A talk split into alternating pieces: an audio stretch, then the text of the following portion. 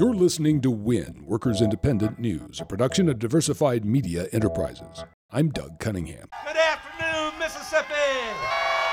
Are you fired up? Are you ready to go?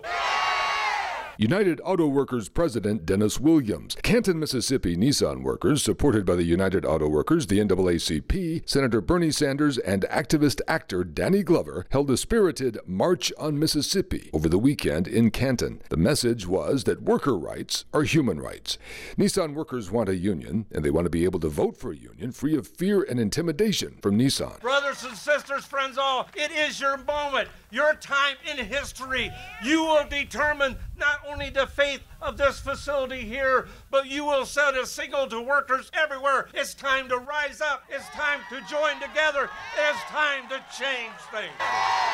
The UAW filed more unfair labor practice charges against Nissan just before the weekend march. The union says Nissan illegally prevented workers from handing out pro union literature at the plant and asking workers to sign cards supporting the UAW. Senator Bernie Sanders told the Nissan workers that their struggle for freedom, dignity, and union rights has the power to inspire other workers nationwide. What this struggle is about is a struggle for dignity. And if you can stand up to a powerful multinational corporation in Canton, Mississippi, workers all over this country are going to say, we can do it too.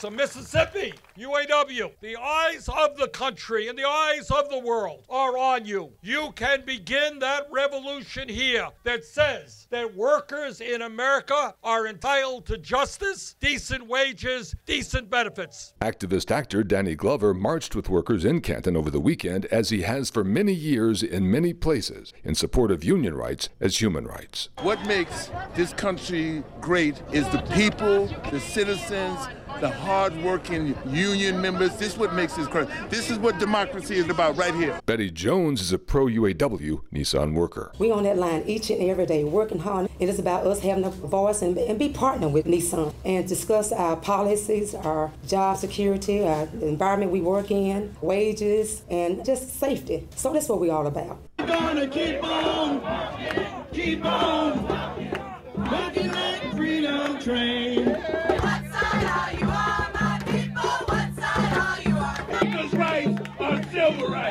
Workers' rights are civil rights. Workers Independent News is brought to you in part by OPEIU, the Office and Professional Employees International Union. You've been listening to WIN, Workers Independent News. For more information, visit laborradio.org.